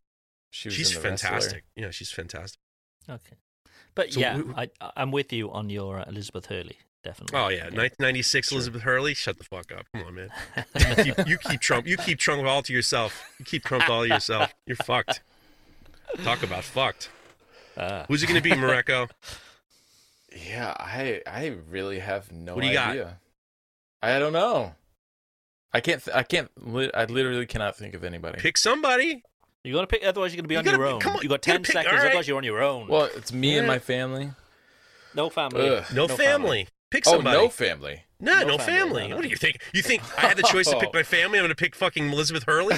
How, did, how do you think that's going to go over? I was given specific rules. I can't pick my family, so I'm going to pick fucking someone from the Okay, I- past. Yeah, I have Such a a hard fu- time you listening. I- apparently. Do All right. you think that I Uh, honestly threw my, Margot my Robbie family then. out? Right. Okay. Fair. Yeah. Yeah. Okay. You two The next so dilemma selfish. comes I took from- one for the team. Yeah, you certainly did. It was a stupid pick. P.S. It was a dumb pick. You're stuck on that island with Trump, and I'm on. I'm on with 1996 Elizabeth Hurley. I made the better decision on a, on are, a you, are you a selfish level. 1996 Jeff Fader as well with that strong jawline? No, I'm a fucking 2020. I'm a 2020 Jeff. I may, you know, maybe I am 96, 1996 Jeff. Yeah, that'll be good. All right. So the next question comes from Stephen Rust. Hi guys, I need some advice. I have the opportunity to display and sell some of my knives at a friend's restaurant. In the display, I want to include some of the information to manage the expectations of uninformed customers with regards to maintenance and potential staining slash patina of carbon and Damascus blades. How do I do this in short but informative way? Thanks for the great show. Does that make sense? I know So, exactly how to do it. Go ahead. A QR code that goes straight to that goes straight to Craig's video. I don't think that video's even up anymore. It's not Oh, it's not. A, current well, make your own No. video, but do a Yeah. QR code, and they they could just scan it, and you can make it flash and bang and all sparks and stuff. But uh, I, nobody's very, gonna stand there and read anything. No. They're not even Yeah. going to buy your. I don't even know if they're going to buy knives out of a restaurant. Yeah, I, I've had I've been places down that road offer that to me, and I'm just like not interested. When you're, It is a strange one. A restaurant for displaying knives. Well, it's is- great, and it's great for him. But here's the problem: when you're done eating and you've paid the bill, you might not want to be going spending more money on. You might want to just go home. Hmm. Because I had knives with uh, a chef down in Atlanta, and he wanted to put them in his gift shop. And uh, you finish dinner, and you don't want to go in the gift shop. You want to get the fuck out. You're stuffed, and you're tired, and you just paid the bill, and you want to go home. I suppose it depends on the kind of. I mean, some restaurants are real sort of destination places where Right. you may wait a year to get in there and whatever. And when you go there, you want to. You want. You know, they have big problems with people stealing their menus and stealing all sorts of stuff Right. because it's it's you know it's a reminder of of that special special time. So that kind of restaurant possibly. Um, but if it's just you know your, your general sort of high street restaurant, I can't really see people buying stuff. But- it doesn't. Well, obviously, that's not the question. The question is, Yeah, what yeah, should exactly. we do? And I think that I think that Mareko's idea is the best. Have like a fucking a link, a link to a video. That's the Yeah. best thing to do. Do a video and just. That's the best. I I thought, oh, what are we gonna do here? That is the best idea yet. Don't write a big thing saying for information on maintenance and da da da. Go to, and then do a video. Hmm. Great idea. It's the Yeah. best. And particularly, I mean, Mareko mentioned QR codes. Um, now, all phones now, you don't you used to have to get like a special app, you know, to read the QR codes. Now it's Right. just built into the camera, so you just li- literally flip open your camera and it'll read the QR code and take you. How do you wherever do need to that? go. Just your camera. You, know, you have to your press a button. You have to press like scanning for No, QR it'll code. just see a, it'll just It see just a QR code, recognize it, and it'll do it Hmm, auto magically. look at Yeah. that. Automatically. Automatically. Oh. All right. The next question is from Nick Edwards. I sent off a custom knife after a fair bit of back and forth, planning and conversation with the customer. And I know he got it, but I didn't get one single an, an acknowledgement. Should I just move on? We all get this, guys. Yeah. Everyone's all fired up and they're back and Yeah. forth and excited and excited and excited. You put it in the mail, you know they got it, and then crickets. And then you think, are they happy? Are they sad? Did they get it? They didn't get it. Hmm. What is going on?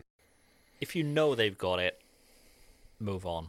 Um, if there's if you think maybe they haven't got it, you, you can obviously follow it up and say you know if you received the knife. But if if, if you know they've got it, don't put yourself through any any any, any undue uh, stress. I suppose just move on. Get on get on with the next knife. Sure. What do you think, Mareko? Well, I agree, and you know, you, who knows what kind of can of worms you're going to be opening? Because I, I, uh, as much as people think they know what they want, I guarantee they don't. Especially when it comes to something like a custom-made knife. and I've had customers. I you know you talk about 15 emails back and forth about shucker shuckers. I had one guy. We had 200 correspondence about this fucking knife that he wanted to build. On top of well, in in addition to the knife, it was just him complaining about his life. I all of a sudden became his therapist. Jesus Christ. yeah. So, um, who knows what you're going to be opening up with that? And so we did all this back and forth. He got the knife. He had it and used it for like a week, and then he's like, "Uh, I didn't like this little thing," and he, he's just like this some stupid innocuous thing, and he sent it back. This and this is the worst part. This is the only knife that I've ever had sent back. Fortunately, I had no problem selling that knife, but he thought he knew oh, exactly wanted a what he wanted. refund. The- yeah, and the problem mm. is he didn't know exactly what he wanted. Yeah, he wanted to. Be, he didn't even want a different knife man. So I was just like, cool. I'm never That's a fucking, fucking- doing that again. That's a gut buster. That is Yeah. a total. That is like worst case scenario in terms of a time. It's somebody referred to that. I don't remember where it was, but a time vampire. I don't remember who said that, but away from you. that's a time vampire. Is and and Chris, Chris Chris Cash? Was that one of your podcasts recently? I Right? don't, I don't remember. Uh, it might, I don't remember who. I don't remember who said it, but it was like, I, I, I, it was such a good point because it's like, there are customers who are all over you, and it's like, which is great, but at the same time, it's like when you get that situation. Now, I have learned. I actually had a couple knives sent, a knife sent back early, a two that sent back early in the day, one for a refund. That's back a while ago and then another one that I had to just kind of clean up and fix and just make some changes. It did help me a lot, and I think that the one of them probably changed the way I make knives in terms of you know what the guy was right.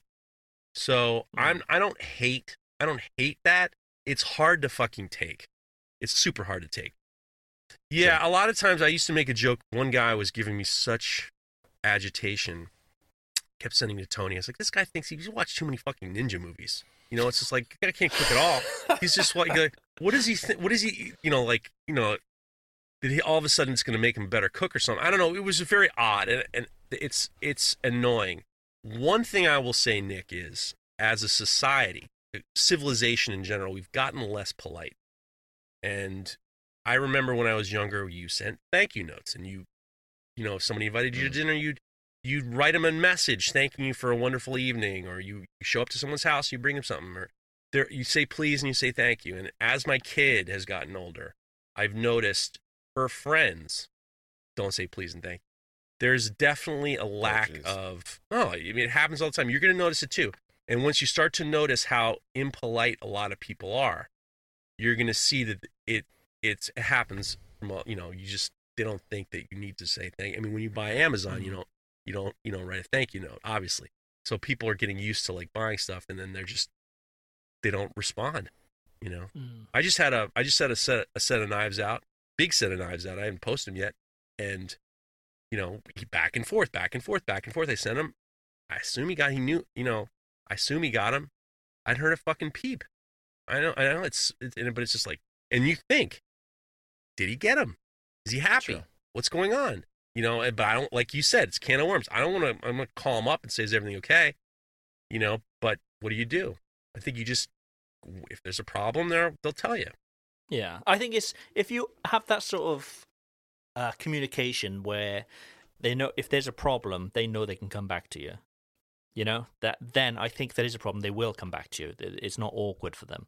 But if you hear nothing, I think you can generally just assume they're happy, they're getting on with their lives. You can get on with yours. Yeah. But it's I've always heard- that nervous time when you you know you're sending knives out, and I've got a bunch now which I know are in you know they're in they're in mail. They're, they're you know I've, I've probably got probably two dozen knives at the moment which are in the process of being delivered, and you just got you just got to let go of them. You know, And you, you got your track in. You can you know you can always come back to that if if there is a problem. But once you've sent them and they're and- tracked, it's out of your hands. And then you get a message from me about one of your customers. Remember that? yes, yes, exactly. So. I get, I'm uh, sitting on the couch and I get a message, Jeff, saying, well, "One of your customers has asked me." And listen to me. Let's just let's just get this out in the open. I had a customer here who was a crossover customer, Yeah. and um, he said, "Ah, you know, my girlfriend you know got one of those knives from Greg, and, and she hadn't received it yet, and and he I think he was just being you know very. uh he was just being very, you know, casual about it with me. I'm like, oh, well, you know what? I'll I'll go check. And then I was just like, Ugh. and then as soon as I started, I said I'd ch- I said I would check. I was I was like, Ugh, Now it's on why you, am I Jeff. now? I gotta fucking really check. And I was like, oh, I sent a message to Craig. And I was like, don't be fuck, don't fucking be mad at me. And then your response back is, what are you, my fucking shipping agent? It was great. It was, uh, it was great. But uh, yeah, I felt bad about that. I'm never gonna do that again. Yeah. But it, it is one of those things. Once they've sent out, as long as you've done your sort of due diligence and you're making sure they're tracked, that you just got to let go of them, unfortunately. You know? And however, there are some of the people in the community who are flea bags, so that some of them need to be reminded. Hmm. Sure. So you know, I, I will say with customers that I was really like uh, people I, I have kind of relationships with and have become very friendly with and we message outside of just the order and just the you know that's the best part about doing this custom work is that you do develop some real friendships or relationships with some people um i i if it's those kind of people or e- even in general if i want to reach out to somebody for one whatever idiotic reason i want to do it i will try to do it in a way that's very you know trying to be helpful more than anything hey I see that you got the knife. I just want to follow up and make sure everything's all right. I've had nothing but very positive responses anytime Right. I've done that, and people are very like, "Oh, obviously you you really care about your work to follow up and and care to make sure everything's okay." Blah blah blah.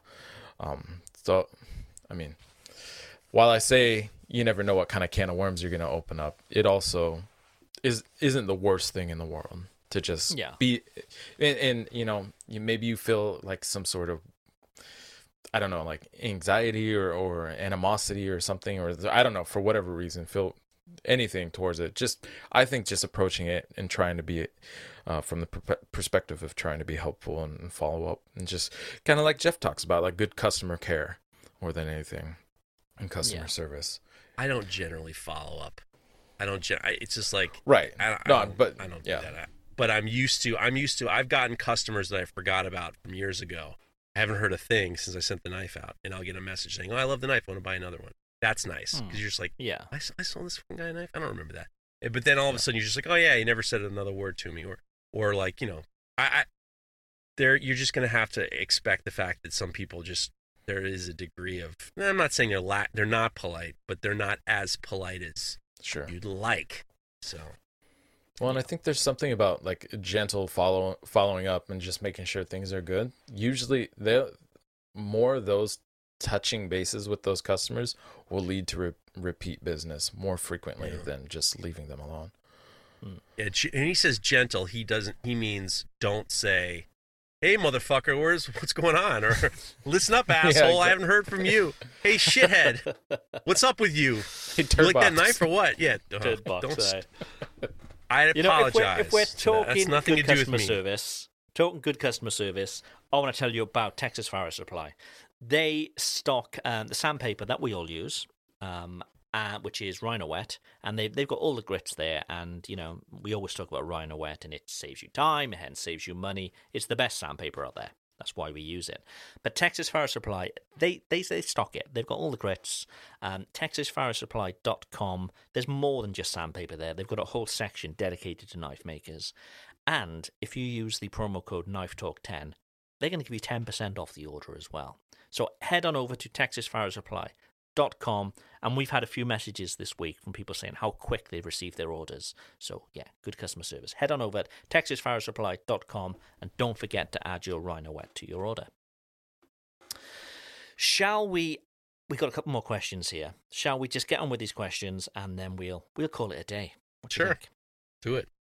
Okay. Hi guys. Um, this is um. Oh. Oh. Come on. Give me a Come on, baby. Come on, baby. Isa Just go with it. Median. Isa Median. Isa Median. Isa Med. Ijan. Do it one I. Sam. Samadi Jan. I something like that. Hi, Sammy J. I, I Samadi Jan. We'll we'll go Hi, with. Sammy Jam. Man, man, these names. Um, hi, guys. Thanks for a great podcast. Listen every Monday. Here's a question for you How do you disconnect your mind from work after the workday is done? I feel it's really hard sometimes, especially since it's so much connection with your customers through social media these days. I really struggle with this, and any tips are welcome. Um, thanks again for a great podcast. Um, and I repeat, that was Isemity Jam. Um, yeah, how how you know this is this one's quite difficult for me because I don't have like a. I know you two guys, or uh, Jeff especially, you'll go into work at a certain time and you'll generally finish at a certain time. Um, I don't. I try to sneak in time throughout, you know, a day where I'm, you know, I'm caring for two two little kids here. So I, I don't have that time. So it's difficult for me because I can sometimes find myself, you know, when I'm, you know, with the kids and we're sitting down, maybe we're watching TV or we're playing games or something, that I'm you know, I'm checking my phone and replying to emails, that kind of thing. So I don't really have that separation, and it is a big, big problem. So that will be changing as the kids go to school and I get my new shop and all that kind of stuff. Things will change. But yeah, I mean, like Jeff, how, how do you do it? Do you literally, you know, at five o'clock, is that it until the next morning? How do you? Well, I mean, it's hard to not think about what's going on. It's like you know, usually the last twenty minutes of the shop I'm kind of organizing exactly what I need to do as soon as I walk in the next day, and then that way I can kind of. There's no real. There's no real. Uh, I know I know what I'm doing for the next day, but I do every day. My family and I we've been walking the dogs a lot. That's been a lot of fun. And then my in-laws just sent me a fire pit that we put it together yesterday, and we were sitting by the fire and watching the stars. And P.S. There's this awesome app called Skyview and if you point ah, know, if yeah. you point it to the sky it'll you can point it to stars it'll tell you what stars and planets you're looking at so we were doing that yesterday and i didn't think about anything except for how much of good time i was having and we mm. just kind of getting ready for the fall nice. and trying to do anything we can uh, at home inexpensively that we can you know our in-laws sent us this fire pit and um, it was really really great it was a really really great way to i didn't think about the, the work at all so trying to figure mm. out different ways to kind of de- uh, I love walking my dogs. To be honest with you, it's like it's really, really a, where I get a lot of just kind of quiet thinking going. Yeah, sure. Nice. Mareko, what about you? Because I I think you're in the same sort of situation as me, aren't you? Where you, you maybe don't have you know these set hours to be in the shop. How, uh, how sure. do you disconnect? I mean, I, we try to have set hours, but yeah, like you said, it it doesn't always work it out that work, way. Yeah. Um, so yeah, I actually I've struggled with this actually quite a bit of disengaging from the work and when I'm not in the shop, um, because and it's you know it it'd be, probably be good for me mentally to be able to uh, kind of take my mind off work and focus on other things and kind of be more present at home or whatever. But yeah, I, I really struggle with it, especially when it's kind of my days all mixed up between um, family and work, you know. So yeah, being I, present's hard. Yeah, I get that from my wife a lot. Like you're not with us right now. Like even mm-hmm. if I'm in the room, I can she can tell that I'm staring off and on to something or thinking about something or I'm anxious about something, sure. and she totally knows. She says, you know, you know, you're not really with us right now. That that is problematic. Mm-hmm. Mm. And I, mm. I think no matter what sort of what you work as, whatever industry, I think that that's a growing problem for most people, isn't it? We, you know, we've all got these devices strapped to us that are, you know, demanding our attention all the time. You know, little knocks all the time saying, you know, come and spend time with me. It's it's difficult, and you know, I do little things now. As you know, leave my phone, you know, downstairs when I go up to bed at night, so you know, there's no sort of distraction there. But yeah, I think we all need to come up with sort of systems to make sure that yeah we we're trying to be present as much as possible you know especially when it comes to you know family and loved ones that kind of thing. Yeah.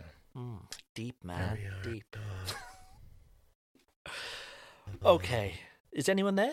Is yeah right here. No okay. problem. I'm with you. Okay. Are you on your phone? Are you you just scrolling away i know you you time? passed me asleep you passed me asleep. I mean you got me you got me going. Um the next question comes from uh uh jacob grace Hey guys, love the show. Question for the podcast. If you have a warp and need to do a shim temper, does it have to be done on the first temper? Like if you notice the warp after the after the first temper cycle, will a shim temper on the second temper cycle get the warp out, or uh, has the heat uh, done its thing already? So if you notice, you know, you're doing a temper, you do your first temper, you notice there's a warp in it, can you shim temper after the first temper? Um, I don't see why not, because you're not you're probably not increasing the temperatures if you are. So I I can't see what difference it it would make. Um, uh, but I don't know. I don't know. I'm not the man for that answer. What do you think, Mareko? Um, I think, I think I would do an initial lower temper, if especially if this is something that happens to me a lot. Um, I might do my first temper at maybe 325 degrees, um, and see how that goes.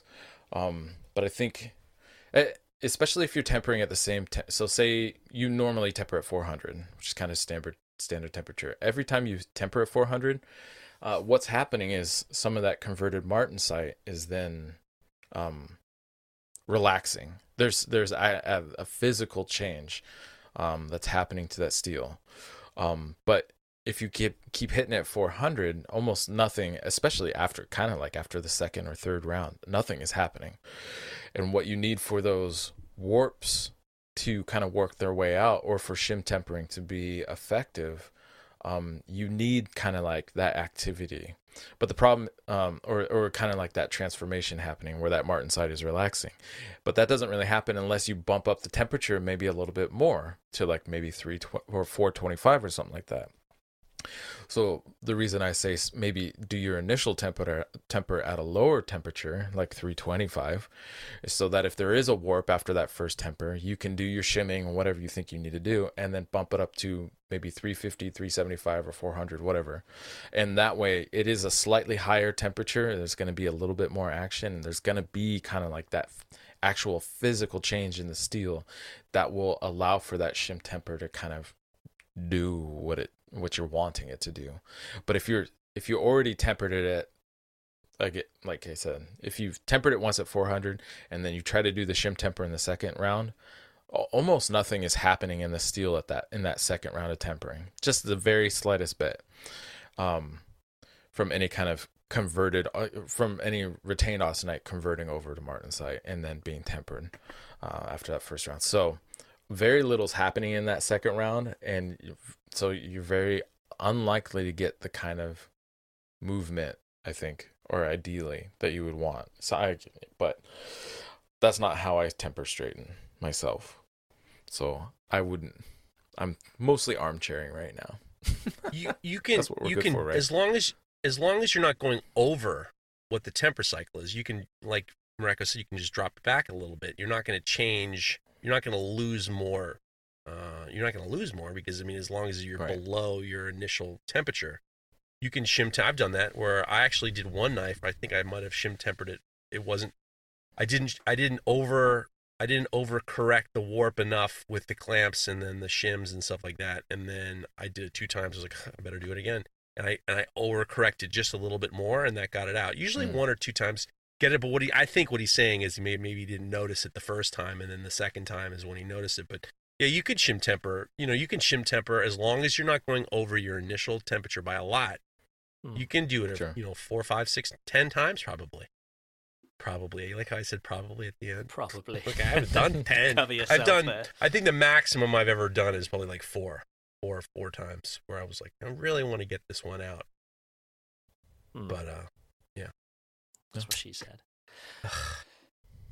I tell you what, Jeffrey, Mister Fader, could you tell me some tell me some facts about your your very special grinder? Mm, the Brodbeck Ironworks two x seventy two grinder. That is my workhorse. I just got uh, Ryan sent me a bigger drive wheel. I think he sent me a five inch drive wheel to make my uh, grinder go faster. Just a little bit faster. It was a four inch wheel, and now it's a five inch wheel. Man, that's a good thing. I love those guys they're constantly making things very easy to upgrade. Um, all of their attachments are super cool. I just got their uh, their fullering attachment, which is also the integral bolster attachment. Man, that thing looks awesome. I can't. I haven't had a chance to try it out, but I'm just. I have it in the spot in my shop where I'm just like, I want to try this out so bad. I just don't have time. Um, it's got a. It's got a real. I love one of the things it has that I love is on on the platen it's got a very, very long platen, which is great, especially for when you're having it on its side. If you're having it uh, horizontal, then you can put the uh, work rest against it, and when you're using it, you're almost, I mean, you're using it in a different way, but having that long platen really, really helps. Um, it pivots horizontal to vertical. A lot of the attachments are very intuitive. They all connect to the slack belt arm, so you don't have a million different arms uh, in the shop. Uh, you don't need wrenches to change, and you pull out the platen, and you know you get your slack belt arm. You put the attachments, so it's got some just levers and stuff.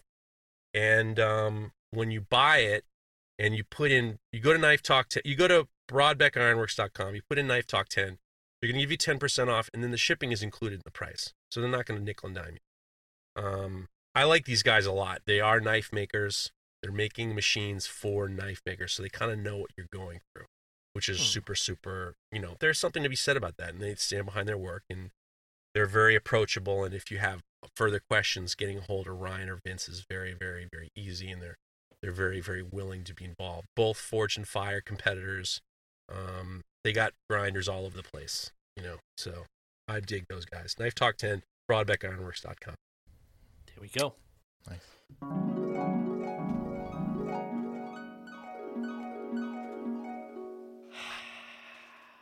Mareko, what's the dream for the week? Hmm. So I, I made those wooden spoons, but I have no way of putting a mark on them. So figuring that Ah. out.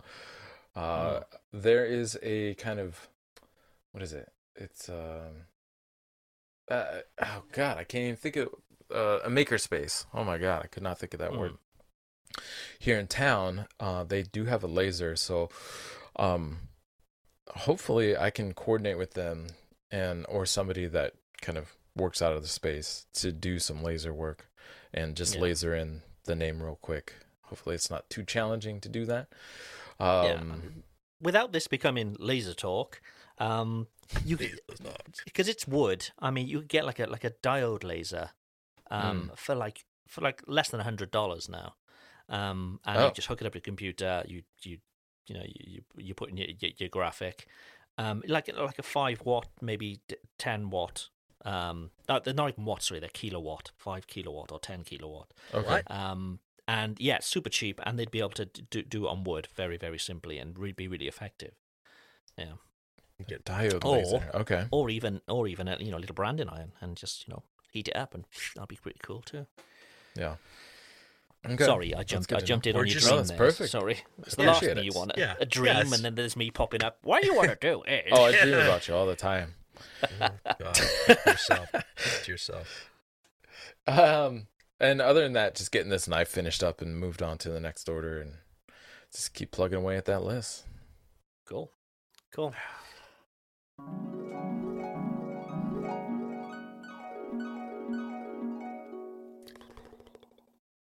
I'm going to. I'm in hand sanding mania for the next five days, and I'm giving myself a very tight deadline per day on how many knives I'm going to hand sand. And I'm excited to race my way through 56 knives, and um, my kid's going to be here for at least one, probably four days, which will be fun. And so it's not going to be loud, and and um, hand sanding isn't going to be very loud. So she's going to be here, and I'm looking forward to her hanging out. We've been having some good times cooking and stuff and uh, hopefully get some uh, more fires in the fire pit and bingo bango Nice. bongo. Nice. I saw that you have fu- a grate that you can cook on over that Mm. fire pit. My in-laws are from Wisconsin. They're from the the heartland, and when they buy something, it's meant to be used. So they bought this ring. I don't know where they got it from, and there's this welded collar on it, and then there's a pin, and then there's this swiveling grill, and then you can swivel the grill off the grill, off the ring, and onto the ring. It's such a smart move. And uh, I just got some uh, pavers to just go underneath them, and it's a yeah, super tight ring. Hmm. God, I was That's what unfortunate. she said. I was unfortunate. I don't know why. Uh, I was so embarrassed that I said that's a super tight ring.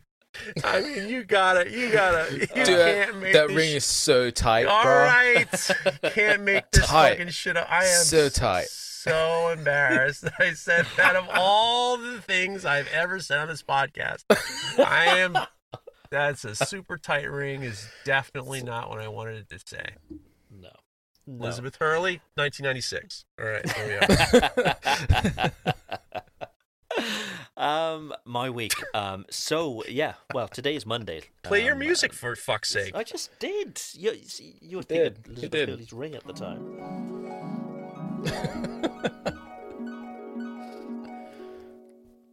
okay. Um, so today is Monday, which is the day the podcast comes out. Um, and I've launched the box cutters, so I'm hoping that goes well. Um, I'm also going back to work on the the camp knives. Um, to get those ready for uh, delivery. So yeah, I just want a, a week of no fuss just simple. I want lots of shop time and just quietly work away on these uh, on these camp knives, and hopefully we get some orders in for the box knives too. Um, and that's it. No dramas. That's all I'm after. No dramas. Nice. That's a show. That's a show. What's that? One five four or one five five now? Hell of a lot of shows. So if It was a tight if, show. um, you haven't listened to them all. it was tight, dude. Um, It's like head the on Uber over Narnar, to bro. makery.network. Wait a second. Stop everything. I like your American accent. Who's mine? Yeah, your Southern California California accent. That's it. You should definitely work on that. It's better some than my New York accent. Listen, yeah. yeah, you got both coasts. Congratulations, Yeah, coast I to am, coast. yeah. So if yeah, if you've enjoyed the show, head on over to uh, makery.network where you will find um, over 150 other shows. That's what over 300 hours of your listening pleasure. Um, so yeah, head on over to makery.network as well as our show. Um, there's a bunch of other shows as well for makers just like you. So whether it's you're into machining and metalwork, you've got things like handmade. Um, there's just there's just a bunch of loads of other stuff. So head on over to Tell, get it. makery.network. Pr- plug our guys. Oh, you put me under pressure now. I Yeah, didn't- well, I'll help you. Go listen to the Young Maker podcast. That's our buddy. Uh, what's his face? Kenzie, Kenzie Aaron. Kenzie Aaron. I love you, buddy. We got we got uh we got uh, uh we got uh, oh uh work for it podcast. Yeah, work for podcast. That's always fun to listen to. Always else we have? with Brian, Brian House. Yeah, yeah, yeah, yeah. Simple Little Life with Simple uh, Little Life. Jeremy from the Simple Little Life channel. Right, right, right, right, right. Um, the Art of Craftsmanship, Dustin That's and. Devon. Dustin and Devin. From their shop. Damn right. Never forget. Yeah. And Um, uh I don't know. You going, Jeff? What's Chris Chris Zep, Zep, uh, Chris That's the Zeppieri show? handmade podcast with Chris Zeppieri, Sip, uh, uh, uh, uh, Paul Pinto, and and uh, Derek from Malden. Most Thursdays, that one. Most Thursdays. Shot. This is shots across the bow. This whole episode. we are taking shots across the bow. This whole episode. I like their podcast. But basically, there's much. lots of good content. And there's the Head full on over blast to con- full bla- makery.network. Full Blast podcast, which is masterpiece. My masterpiece. I'm interviewing uh, Tyler Bell this week. Tyler Bell's Ah. coming in. Coming in. Psyched to talk I've seen him. lots of videos this week of him Yeah. at Alex Place on his on his trendy one wheel. Yeah, good dude. Very nice. Young young Mm. man, good dude. Cool. Right. Okay. That's a show. Um, go head off. Have a good Monday, everybody. Have a good week, and we shall speak to you soon. Bye for now. If you like this show, take a look at our other shows made for makers just like you at www.makery.network.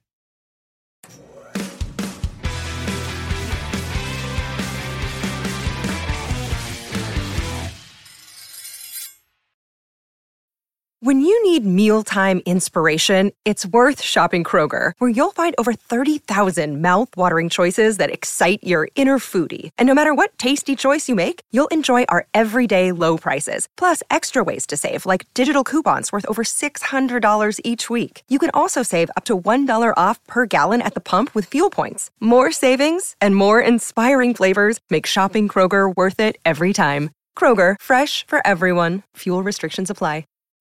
When you need mealtime inspiration, it's worth shopping Kroger, where you'll find over 30,000 mouthwatering choices that excite your inner foodie. And no matter what tasty choice you make, you'll enjoy our everyday low prices, plus extra ways to save, like digital coupons worth over $600 each week. You can also save up to $1 off per gallon at the pump with fuel points. More savings and more inspiring flavors make shopping Kroger worth it every time. Kroger, fresh for everyone. Fuel restrictions apply.